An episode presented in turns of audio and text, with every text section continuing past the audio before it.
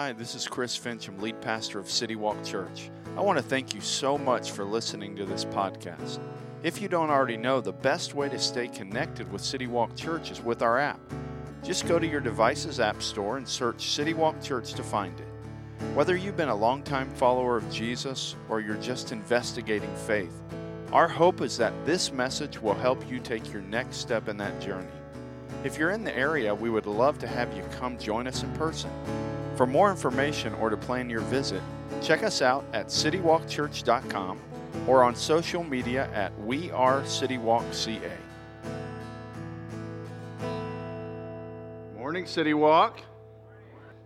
Yesterday, if you uh, were watching our social media at all, uh, you saw that uh, our teenagers actually went and spent uh, the day yesterday uh, hanging out in the snow. And they had a great time yesterday. They, uh, my daughter went, and, and they a lot of pictures, and it seemed like they had a really good time together. Right now, as, as you saw, our kids are headed over and they're going to hang out together. They're going to connect together. Uh, they're going to have a good time. And, and you know this, whether you're a parent or not, you know that, man, you try to put your kids in a place, if you're a parent, grandparent, uncle, aunt, you try to put your kids in a place where they can build good relationships. And so yesterday, like I said, our, our students were uh, playing in the snow and, you know, just an event for them to hang out, have a great time, but hopefully build good relationships.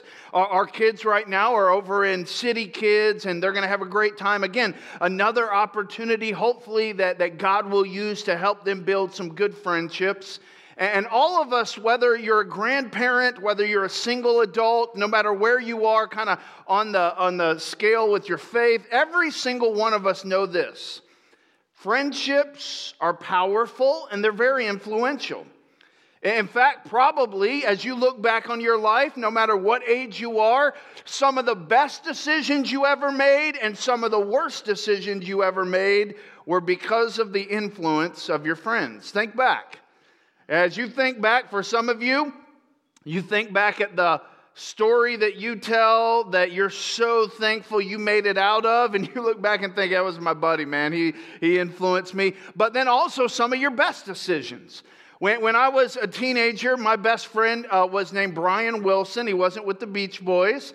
Uh, but Brian and I, we worked at Cash and Carry and that is the incredibly cool shirt that we have on right there. In case you were wondering, you can't buy that shirt. It was the uniform for cash and carry. Uh, but we, we were best friends growing up, and man, he influenced me, I influenced him, and we influenced each other to make good decisions, but every now and then we influenced each other to make not good decisions. And I can remember one night, and this is one of those nights, and you probably have some of these in your life that you look back and think if this night would have went a little differently i would probably be being visited right now from behind bars and it, it just wouldn't be good. Uh, well, well that night i was driving my mom and dad's car. I had another friend of mine. I think i was home from like spring break from college. Had another friend of mine that was with me that i went to college with and, and we were at brian's house and we decided hey we're to go. I don't even remember where we're going. We're to go to eat but we had to drive separately and so Brian's neighborhood was called Deerbrook. And it was a neighborhood that, man, was pretty big neighborhood, a lot of different roads, a lot of turns. And so, of course, stupid, and I feel terrible saying this because my kids are in the room, so they're going to hear me say this. Uh, but I, we, we started driving and we decided, let's see who can get out of the neighborhood first. And so, you know, you start going down roads and, you know, no kids got killed in the mix or anything, but, but we start driving through and, and we get to the end of his neighborhood and we're going out onto like the main road and it's Lund Road and it's and we're right there. We're like neck and neck. He's coming from this side, I'm coming from this side. And I had a really stupid attack at that moment and decided I'm going to win. And so I didn't look at the, we're, we're coming to this road out of the neighborhood. I didn't look at all and I just gassed it and went out onto the main road and started driving. And for one second, I felt good about myself because I won until very quickly I noticed a car behind me with their brights on, and they were actually going into the ditch, driving into the ditch next to me because I had pulled out in front of them. and force them to go into a ditch that's not even there anymore. If it happened today, they would all be dead. But they went into the ditch and the, they drove through the ditch, and I immediately felt like terrible, I mean, like awful. And so this guy, who, whoever's behind me in the ditch, he gets out of the ditch and gets behind me and he turns his brights on. And at that moment, you have a decision to make. Like, he obviously wants me to stop. And I obviously know if I stop, this could be the end of my life and I will actually deserve it. And so, because I felt like I deserved it, and because the friend I had home from college had a scholarship to play at Penn State as a linebacker, I felt like I was okay. And so I stopped.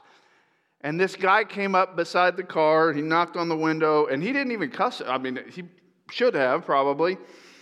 But he got out, and it was this dad with little kids in the car and was that was so upset because I had put his kids in. And I, I almost like, sir, please just punch me. Please just start beating on me. I felt it was one of those times you felt like you needed to be beat up. Like I deserve to get beat up right now. And it was one of those moments that as I look back, I think, man, you, you as you have relationships and you have friendships, man, some of the things you look back on, you think, man, that was a great decision. And man, my friend influenced me to do great things. But then other times your friends influence you to do things that maybe aren't as good. And that was one of those moments for me. Well, this guy that we have been talking about, We've t- been talking over the last few weeks about this guy named David. This guy, David, was a guy who understood the power of friendships in a very real and unique way. If you remember the story of David, even if you didn't grow up in church, you probably have heard that, man, David was this shepherd boy kind of working in his daddy's uh, sheep farm, kind of taking care of the flocks. He gets called and, and he gets on an assignment. He goes to see his brothers. He ends up his brothers are soldiers, so he goes to see his brothers. His brothers are afraid of this giant named Goliath, just like the whole army is. And David goes, kills the, the giant named Goliath. And, and that's, you know, you've heard that story of David. Well, after David kills Goliath, Saul, the king, says to his, the commander of his army, like, hey, Abner, find out a little bit more about this kid. Like this kid, you know, the one that just killed Goliath. I mean, who is? I mean, I know a little bit about him, but man, find out about this kid. And so he goes and he finds out a little bit more and comes to, to King Saul and says, Hey, Saul, he's the son of Jesse. He's got a couple brothers in the army. And, and as all this is happening, I mean, King David, or at that point, just David, he, he doesn't, man, he's just been taking care of his daddy's sheep, and now his whole life has changed. It's like he found a lottery ticket and it was worth millions of dollars, and he went from being little shepherd boy to, man, stuff starting to change. And so Saul says, Hey, I want to talk to this kid. And so he, he brings David in, and again, just this teenage kid that just killed Goliath, and he begins to talk with David, begins to build a relationship with David. And in the midst of all this happening, the most unlikely of friendships begins to take place between Saul's son named Jonathan and David. And it's one of those friendships that, honestly, for, for some of us, we've never even experienced a friendship like this. I mean, a friendship that is as close as this one, a friendship that we'll learn that, that's just amazing. Some of us have never even experienced a friend like this. And, and these two guys that shouldn't be friends become friends. And, and they are unlikely friends, but they start to become friends. And, and it brings me to a question that I want to start today with, and it's this question, real simple What can I do to be a better friend?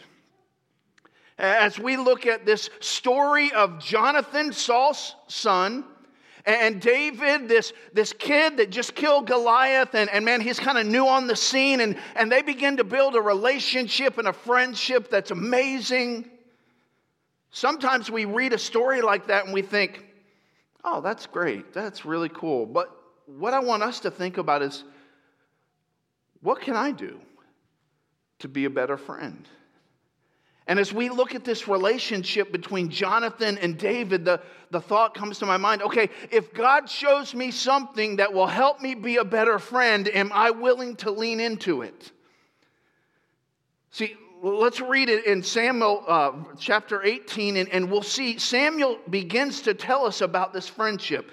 It says this when David had finished speaking with Saul, Jonathan, who now who's Saul's oldest son, uh, Jonathan's probably uh, quite a bit older than David. He's, we already know that Jonathan is somebody that commands a third of the army. He's a pretty important guy.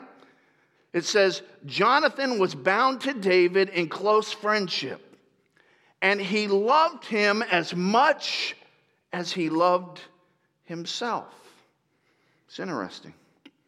Verse 2 Saul kept David with him from the day, from that day on, and did not let him return to his father's house. And so basically, Saul says, Hey, you've just killed Goliath. You're starting to get popular. I'm not really sure about you. So he basically says, I'm going to keep this kid close to me because I want to keep an eye on this kid. And then it says this in verse 3 Jonathan made a covenant or a binding promise with David because he loved him as much as himself. Then Jonathan removed the robe he was wearing and gave it to David along with his military tunic, his sword, his bow, and his belt. Jonathan, who was, like I said, several years older than David. Jonathan, who was Saul's first son. So, hey, if you're the first son of the king, guess what you're supposed to be? The king. Jonathan, as, as, as a young man, he realizes that David is the king that God wants. He understands that David was God's choice. And so here's what he, he does he takes off his robe, he takes off his sword, he takes off all the things that he's wearing that the prince should wear, that the, the person that's gonna be king should wear. And he, as he's building this relationship with David, he gives them to David, knowing this is God's man to be king. And, and, and as you think about that, you see this phrase that it, you, you saw this phrase twice in that first few verses that Jonathan loved David as much as he loved himself. Uh, I want you to think about this. I want you to put yourself in, in Jonathan's position. You're in charge of a third of the army. You're King Saul's firstborn son, so you're in line. Everybody's looking at you like, this is, yeah, this is the new king. But you know that, hey, God has another plan. That God's man to be king is a guy named David. And, and so you, unlike your dad Saul, you, you, you realize this and you make clear to David, man, I, I support you. And here's the, the thing think how hard this would be. David was about to get Jonathan's position, he was about to get Jonathan's power, he, he was about to get his home, his fortune, his opportunities, all of Jonathan's the things that should have come to Jonathan were going to go to David, and Jonathan knew this. But, but even though Jonathan knew this, his example teaches us that when I embrace God's plan for my life, I can celebrate the plan God has for others because Jonathan embraced hey, this is my lane. This is what God has for me. This is my future. I'm going to embrace what God has for me. And so I'm going to be able to then celebrate with my friend David, even though he's going to take everything that everyone thinks I deserve. Think about that. I mean, I don't know about you, maybe, maybe I'm the only one, but have you ever like realized how much of a jerk inside you are when your friend has something really cool happen to him? And you smile on the outside, but on the inside, you're jealous. On the inside, you're having a conversation with yourself like, well, if I had what I could do that. Well, if I had it as easy as them, I'd be able to do that. And on the outside, man, you're smiling, oh, high five, so happy for you. But on the inside, you're like, what? Why, why them? Man, if I had what they had, I would kill that. Man, I, I would have been better than them. And, and you're happy with, for them on the outside, but on the inside, you're jealous. And Jonathan, he, what happened was he, he understood what, where his lane was. He understood what God's plan for his life was. And so he was able to embrace God's plan for his life so that he could then celebrate honestly celebrate, not just on the outside, celebrate God's plan for David. But here's what complicated this whole thing. See, Saul didn't have the same attitude. In, verse 5, it says this. It kind of continues on in the story. It says, David marched out with the army and was successful in everything Saul sent him to do. Basically, David has killed Goliath. Him and Jonathan have started to become friends. Saul realizes, ah, I don't really know who this kid is. I don't know a lot about him. I mean, he's barely, barely a man. I mean, he's just like 19, 20 years old now. But I, I, do notice that when he is involved in something, it seems to go well. So he kind of gives him some more assignments, puts him in charge of the army, and everything this kid touches turns to gold. And so Saul put him command, in command of the fighting men, which pleased all the people and Saul's servants as well. As the troops were coming back when David was returning from killing the Philistine, the women came out from all the cities of Israel to meet King Saul, singing and dancing with tambourines, with shouts of joy, and with three stringed instruments. Basically, man, when, when the the sons and the husbands would come home from war, there would be a party in the streets. And that's what was happening. Like the arch enemy of Israel was the Philistines. David had led the army out to just demolish them. And so now all the boys are coming home. And so the women are out in the streets and they're singing and dancing, and it's a party in the streets. But they were singing a certain song. And here's what it says as they danced, the women sang, Saul has killed his thousands, but David his tens of thousands. Saul was furious, to say it nicely, and resented the song. They credited tens of thousands to David, he complained, but they only credited me with thousands. What more can he have but the kingdom? So Saul watched David jealously from that day forward. Basically, Saul knew David was everything he wasn't. Saul knew David had all the things that he didn't have, and, and though he saw it and he understood it, it bugged him. See, so David would go out and man, he would just, everything he touched turned to gold. He would win every battle. And now he, all these people are starting to notice that this little kid that was a shepherd just a few years ago, he's now a rock star in the nation. And everybody is starting to make a big deal of him. And so Saul, man, he's getting jealous. And it says this in verse Saul, or verse 12, Saul was afraid of David because the Lord was with David, but had left Saul. That's a, that's a scary verse right there. The Lord was with David, but had left Saul. See, Saul was in a tough spot. He was in a tough spot because the people loved David. God obviously was on David's side on some level, but for Saul, he, he needed David to go away. But, but he couldn't kill him himself because, I mean, th- this kid is like a national hero and it seems like God's on his side too. So, man, how am I going to get rid of this kid? And so here's what Saul decides. He says, you know what? I'm going to use what David has, I'm going to use it against him. I'm going to use David's courage. I'm going to use his faithfulness. I'm going to use his hard work. I'm going to use it against him.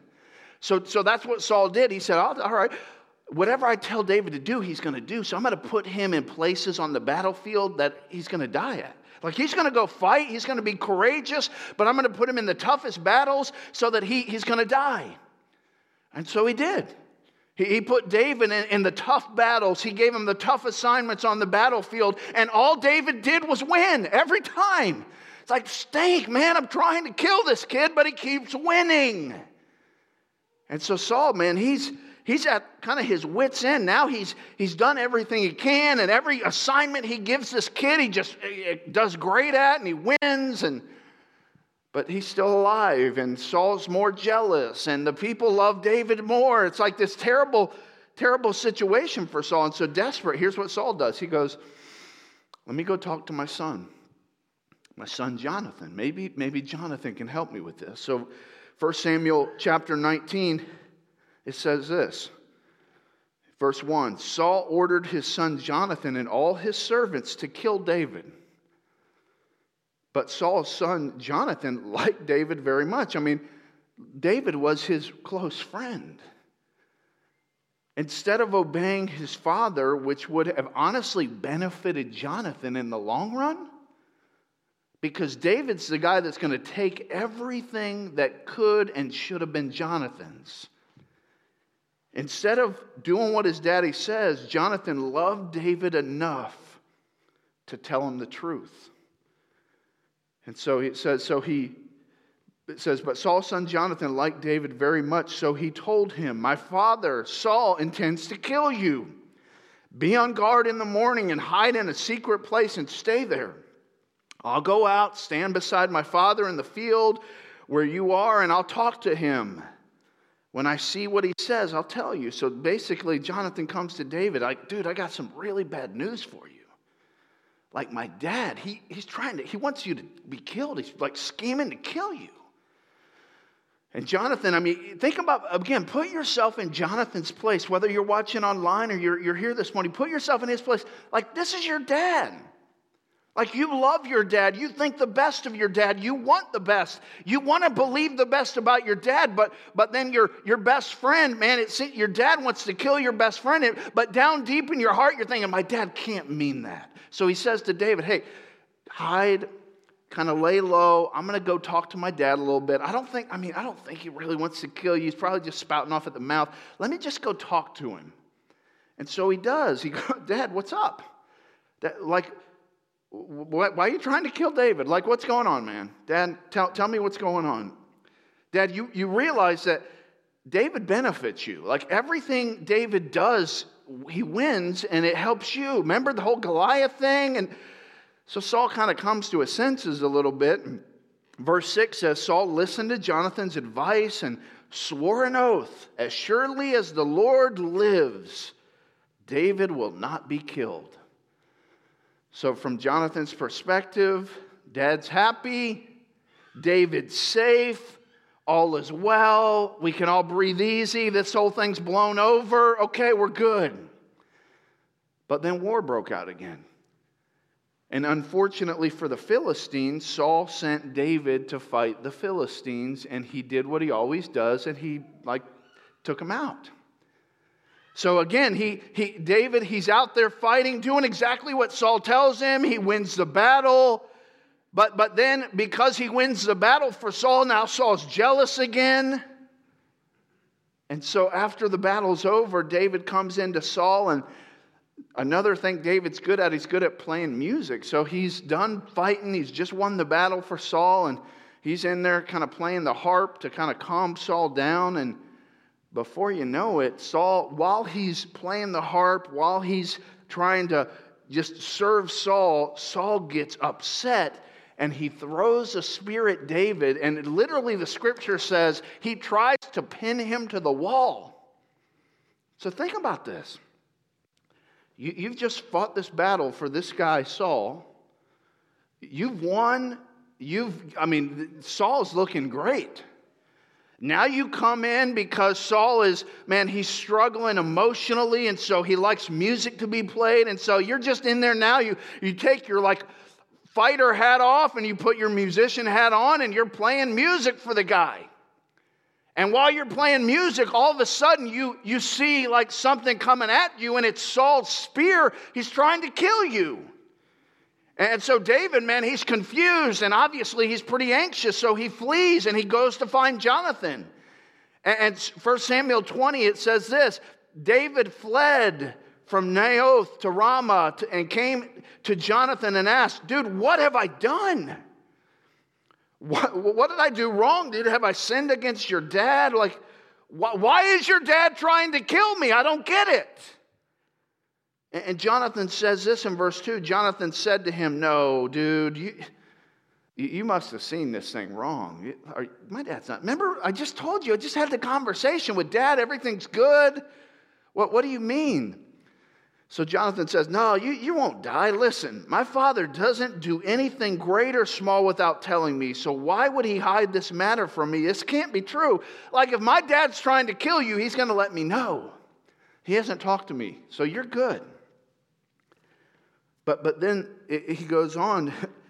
But David said, Dude, your father certainly knows that I have found favor with you. He has said, Jonathan must not know of this, or else he would be grieved. David also swore, As surely as the Lord lives, and as you yourself live, there is but a step between me and death. David says, Hey, your dad knows that we're friends. He's not going to tell you that he wants to kill me because he knows that would hurt you. But, dude, I'm telling you, I'm about to get killed. Your dad's coming after me. And so Jonathan says this to David. He says, Dude, what do you want me to do? What, whatever you want me to do, I'll do.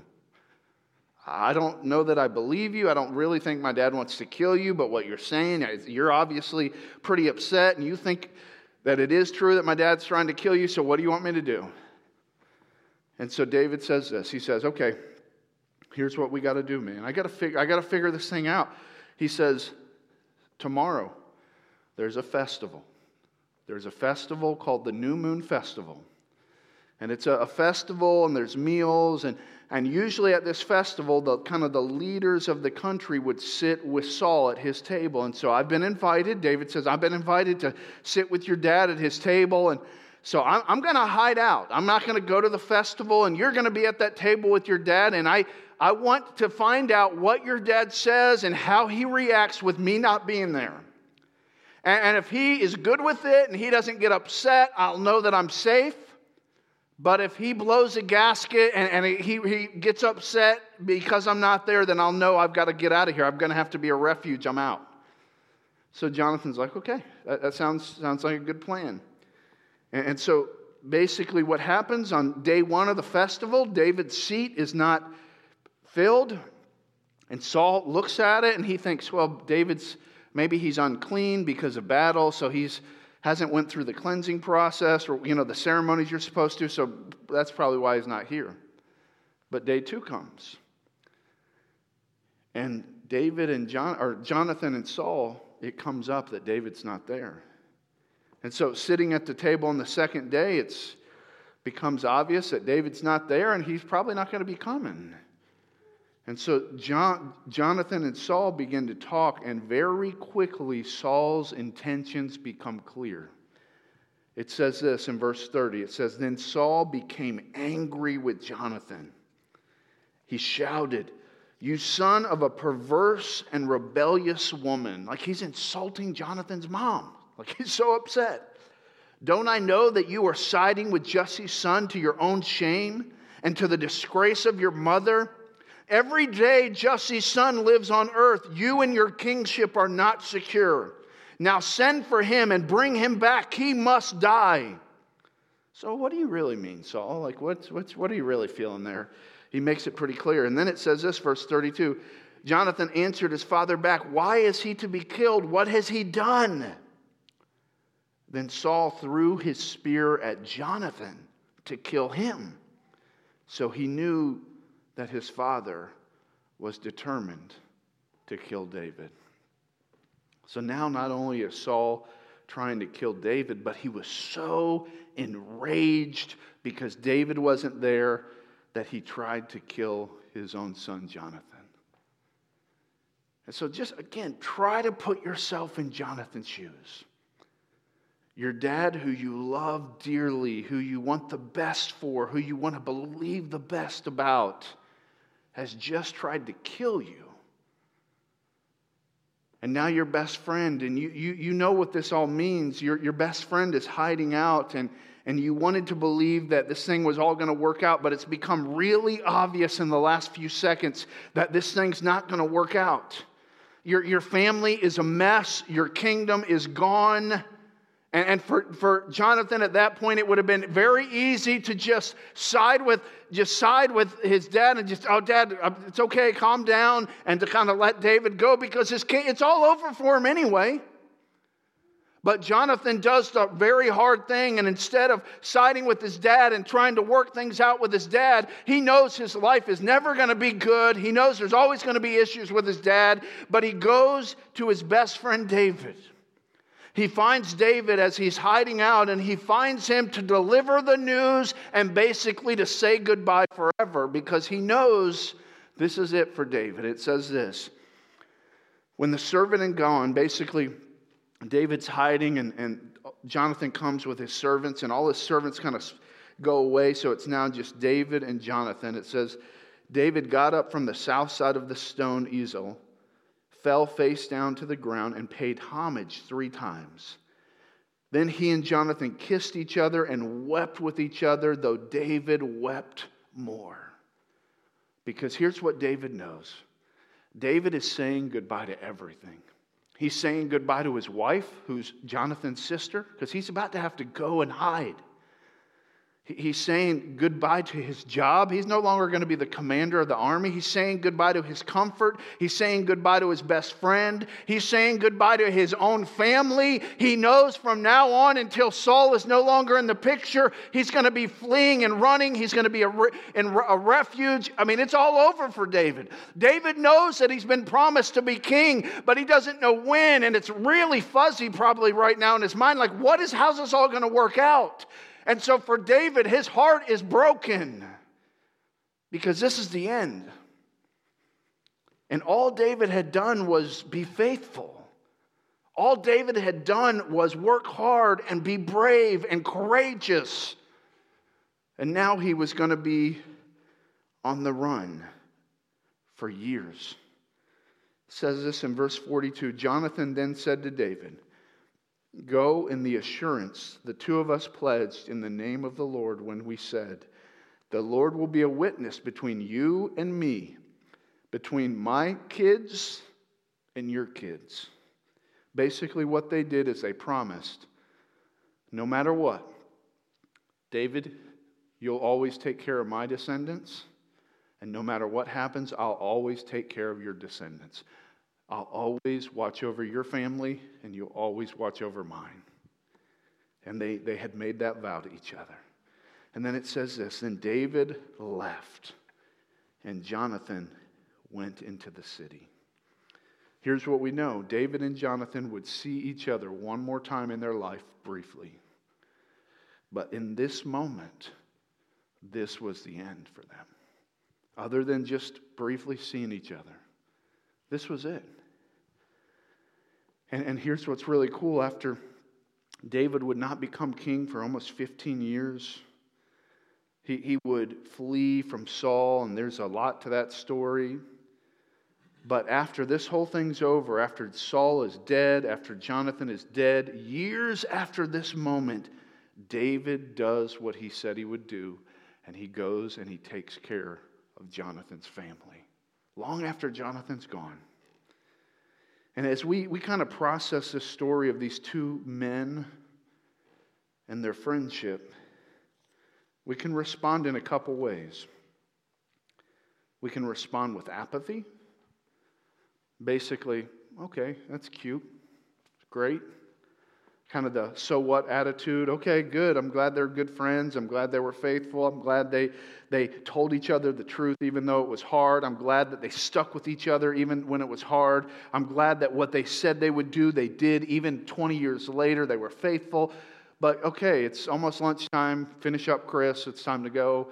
We can respond with apathy. Kind of the so what, big deal. Or you can respond as you process this story of these two guys with transparency. And here's what I mean whether you're watching online or you're here this morning, you can open up a little bit and think about that question I asked a little bit earlier what can I do to be a better friend?